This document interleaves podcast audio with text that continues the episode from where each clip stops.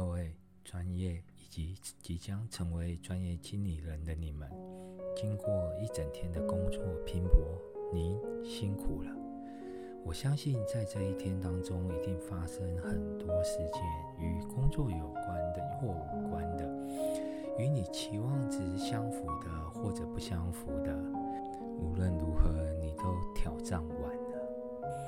我也将我今天所发生的一切与大家分享，希望透过接下来这短短的时间，能够让你有更新的想法，来面对明天更难的拼搏。欢迎您来收听 PM 只会出张嘴。嗨，大家好，我是 PM Daniel，欢迎大家再次来到我的频道。今天呢，我们要聊聊如何面试成为专业经理人的小技巧。在前两个章节，我们有了解过到底什么是 PM，什么是产品经理，什么是专案经理。然后呢，又在聊到如何要成为专案经理之前，你必须要做好什么心理准备。在这一集，我想跟大家聊聊。如果你已经决定，我想试试看专案经理人，那我应该要在面试之前具备什么小技巧呢？专案经理人对于专案的掌控需要非常有热忱，所以呢，你在面试之前，我会建议各位打开 包罗万象的104，去挑选你想要成为。专案经理人的那间公司，当你在茫茫的一零四当中挑选出你觉得应该可以尝试公司之后，这边就是小技巧的开始了。我会建议各位呢，花点时间好好的去了解这间公司。也就是说呢，一般如果是我的话，我要面试一个新人。那个新人如果能够对我们公司说出一点东西来，我会觉得他是有做功课的。也就是说呢，可能你选择了某几间公司准备投递履历的时候，你可以上网去看他的公司简介。公司简介还蛮重要的，里面可能主大部分的公司简介。你看得到的，一定都首页就一开始一定会写说什么董事长的话，或是经营者的话，或是总经理的话。你可以从这些蛛丝马迹当中去了解这间公司他们大概想要做的方向，或是公司他或是经营者本身希望公司有的哪些文化。相信我，他写在上面的，在公司。绝大多数都是没有的，就是因为他想要，所以他才会写在上面。那我会建议各位先去了解。各位听起来已经觉得很有趣，为什么他写的都是公司没有的？相信我，就是这样。因为如果有了，老板不会写在上面。如果公司已经具备了这些，我相信他会写出他更想要的。在那个当中，你可以看到，从公司的网页，一般我都是从关于关于这间公司开始看起。首先呢，你在关于这间公司当中，你也可以透过它的统一编号去查到它这间公司在台湾或是在哪一个县市的登记状况、资本额、营业状况。其实，如果是上柜上市公司，我觉得更简单，因为只要看到它的财报。看到他去年赚钱与否，看到他的一些过往的资料，其实对你要去挑战这间公司，挑战这间公司的面试，其实是有很大的帮助。各位，《孙子兵法》里面讲得很清楚：“知己知彼，百战百胜。”所以，如果说成面试的话呢，嗯，我比较，我比较可以。我比较希望你把它当做可能是一场决斗吧，决斗赢了，你可以拿到一个不错的薪水，进入一间你觉得还不错的公司。那如果你没有决斗赢呢，你可能会就是公司要开条件，然后你看你能不能接受。当然，嗯，这可能你会觉得我是一个新人，对我来说有点难。那没关系，那我起码要战胜我跟我去面试的那些人吧。所以，如果当你在104找到了一间你觉得可以去投面试的公司，记得一定要去了解那间公司的背景，你要去读他的在网站上留下的任何蛛丝马迹。那都会成为你在面试当下的一种利器，而且是非常好用的利器。我个人就还蛮喜欢去看公司简介。好，这我相信我刚刚讲的，在很多的面试的的条件当中，就是面试的网站或面试的 podcast，你都会听到以上前面讲的那堆知识的话。再来。你怎么去了解这间公司？我相信，对大家都讲你要去了解，你要去了解。难道我就只读网页吗？各位，我教你几个方法，不要害怕打电话去咨询。好，如果你问我的话，我会教你一个小方法。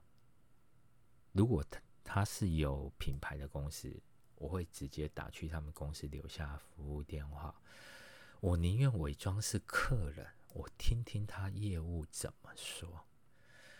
当然呢，你投递履历的时候，你可能没有办法看到你，你可能会去哪一组。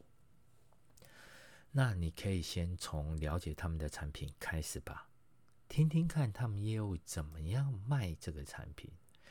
你打去，先打个比方，我想要投递电子业的的耳机或者是喇叭。你就打电话去，哎，我在市场上，如果他们是有品牌，你更好打服务电话。你尽量提出你的问题，让对方来回答你，这是非常好用的一件事情。尤其呢，我会想尽办法，可能跟他们的业务通上电话。我告诉你，业务嘴巴都还蛮难言善道的。所以呢，你只要跟业务通上电话之后，业务就会侃侃而谈，甚至你可以假装是客人跟业务聊。哎，我手上有一个单子，然后呢，比如说他，嗯，因为如果你是客人要聊成这样，可能就会变成 OEM、ODM。我我应该要教大家的是，如果你先分辨，今天如果你要投递履历的是一间品牌商，你就可以打去他客服人员，听听看他客服说什么。除此之外呢，你还可以进伪装是我可能是某一个通路的或店家的老板，我对你产品规格不熟悉，你随便挑一个，然后去找他们的所谓的 FAE 产品，就是客业务工程师，或最好能够直接找他们业务去聊这些事情。听听看他们业务对公司的讲法，然后听听看业务怎么样去说服你买这个东西。业务所说的呢，可以拿来当参考，是非常好用的。再来呢，你也可以从这，如果说你有办法去了解到这间公司的敌对公司，你甚至可以去听听他敌对公司讲的话，也就是他主要的竞争对手，比如说。嗯，我今天要做个显示器的，我想要投递履历去投显示器的专案管理员、专案管理师，应该叫专案管理师，对。然后呢，我可能会投 A 家显示器生产商，但是我会打电话，除了打电话去 A 家探探口风，问问他们家哪一款销售最好，然后哪一款是市场上成就程度最高的，它的特色在哪里以外。我还会问他说：“哎，那你们最大，你们觉得你们最大竞争对手是谁呀？”然后再打电话去竞争对手那边问他说：“哎，你觉得我想要买显示器，然后有两家，一家是你们，跟一家是你投履历的那一家，听听看别人怎么说，不会是坏事。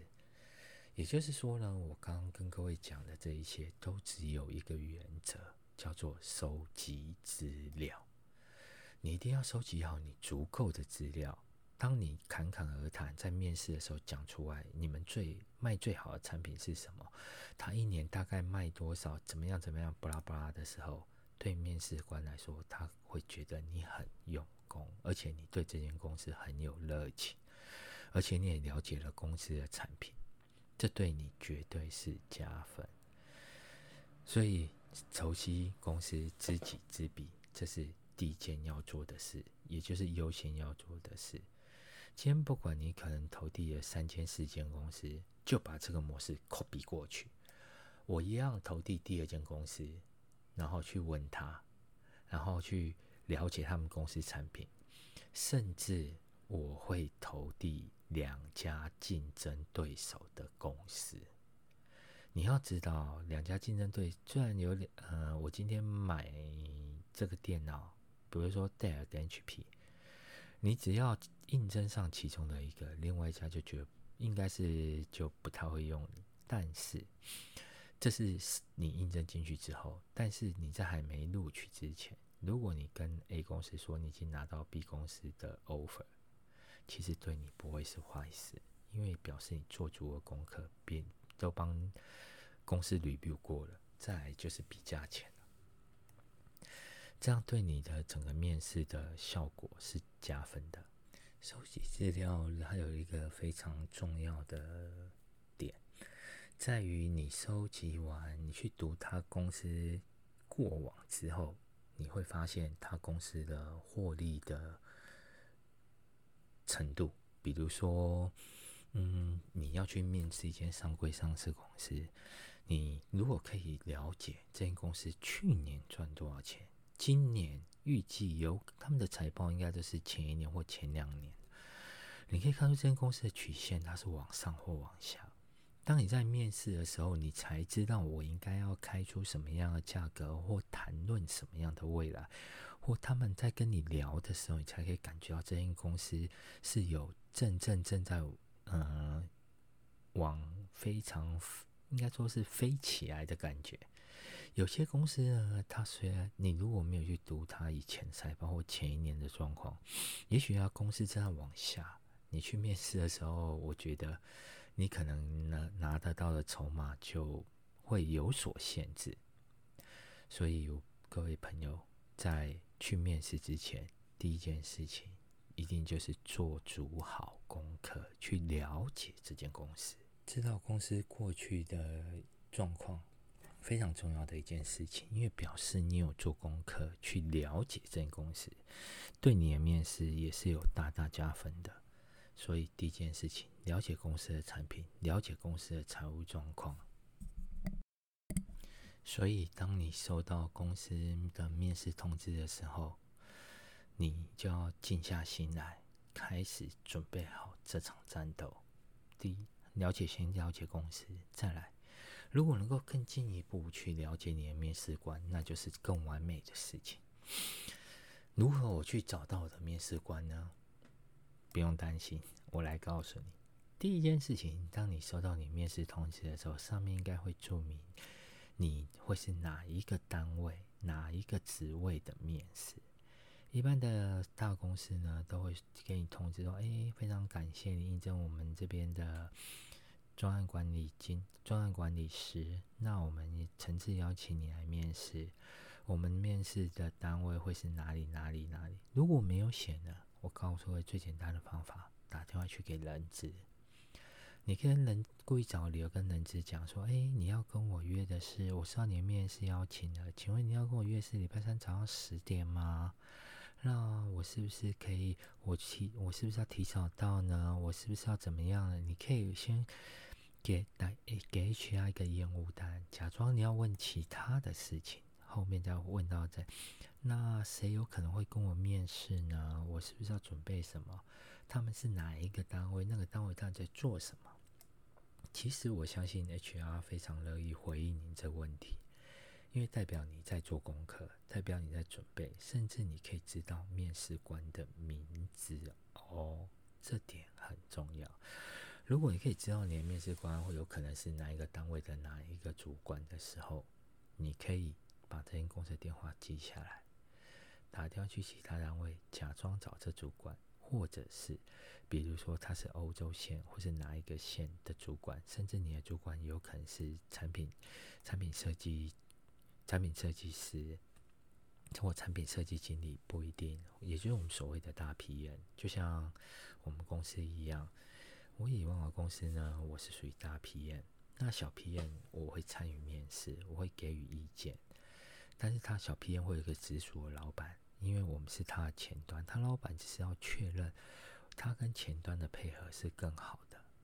好，因为我们也会是在他面试的邀请里面，所以我会知道哪一天会有谁会来面试，甚至我的助理也是我以前的助理，也是我亲自面试进来的。好了，如果说我的助理能够进一步了解，说知道甚至我叫什么名字，我的英文名字是什么，然后我在这间公司，比如说管的产品又是什么，我就觉得这个人我有可能会用，会让我眼睛为之一亮。哇，你真的做足了功课，甚至连我的单位在负责什么产品，你都一清二楚。当你知道这些的时候，你才有办法去说出，比如说像 EVT、DVT、PPT 那些专有名词，你才知道他爱听。我曾经给我朋友建议六个字，我说你去面试的时候，你只要讲这六个字，基本上你就非常有可能上，那就是 NPT 跟 NPI。各位，我在这边分享给大家好了。所谓 NPI 的意思呢，就是 New Product Input。NPT 的意思呢，就 New Product Transfer。New Product Input 就是我要导入一个新的产品，那它当然会有很多很多的流程，但是你在面试的时候，他只讲了 NPT、NPI，然后面试他面试官就侃侃而谈。我知道，你你也知道 NPT、NPI，那 NPI 是怎样的？像我们公司要巴拉巴拉，他自然就会跟你讲出很多话。那时候你只要负责聆听就好。你想想看，你去面试一份工作，我只要坐在那边讲六个字，或讲一些专业有打动到你面试官的话，剩下的时间呢，你只要乖乖听，他自然会告诉你他们公司怎么样，怎么样，怎么样。讲完之后呢，你基本上就上了。你可以看面试官给你的反应，如果他给你的反应是很开心、很热忱的，基本上你大概就可以在这次面试你就十拿九稳。这就是面试之前几个小技巧，一定要收集资料到彻底，再去看看谁跟你面试，也就是谁会跟你上比武台对打，了解你的对手，了解你要即将要面面试的公司，这绝对是面试成为专案经理人首先要做的事。当你做完这一切的时候，你就可以准备好好心情去迎迎接你的面试。我看过太多的新人或我身边的朋友，当他们到公司面试的时候，他们就开始慌张了。诶，我应该要干嘛？三天后我要干嘛？各位不要白白浪费掉这几天的时间，这几天对你很重要。去做我刚刚说的那两件事情。因为很多面试技巧，我相信你们在网络上都有听到，要保持热忱，保持相关，有没有相关经验，有没有怎么样？其实他们说的都对，但是在面试当下你会慌。如何让自己不慌？就是去了解你的对手，让你自己稳稳的去面试。因为公司要的是一个能够解决问题能力的人，所以即使是作弊。又怎么样？我一样可以啊。甚至呢，面试官会常常问说：“为什么你想要当 PM？” 当你在现场的时候，你应该会问说：“呃，你有没有相关经验啊？”你就跟面试官讲：“有，因为我有具备专案管理的经验。所谓专案管理，你可以说我在学校有曾经做过什么样的专，又或者甚至。”我只是排一个行程，基本上它就是个专案管理，所以你不要害怕，你一定有这个经验的。然后再秀出你对这间公司的了解及对他们部门或对产品的了解，秀出你的热忱。更何况你还是有经验的，我相信这对你的面试来说就会有很大的加分。好啦，这我们节目也到将近尾声了。所以呢，我必须要在这边让大家好好去休息一下，消化一下我们刚刚所聊的。然后下一集我可能会跟各位谈的是录取之后你应该要准需要准备什么。我们再回顾一下这一集面试的重点：展现你的热情，收集所有资料。不要当你收到面试邀约的时候，千万不要慌张，不要以为你是没有经验的，因为没有任何一个人有经验。我还是想把我最后一面分享给大家：人只能后知后觉，永远不能先知先觉。所以你也不晓得你做这些累积的经验，做这些调查会不会怎么样。但是不管，就是去做，因为我们只有等到有结果的时候才会知道。因为我们是人，我们不是神，我们永远没有办法先知先觉，我们只能够做好我们的事情。所以大家只要保持这个心态。我就是后知后觉的人，所以我要做足好所有的准备。我要记录好我身边发生的所有的一切。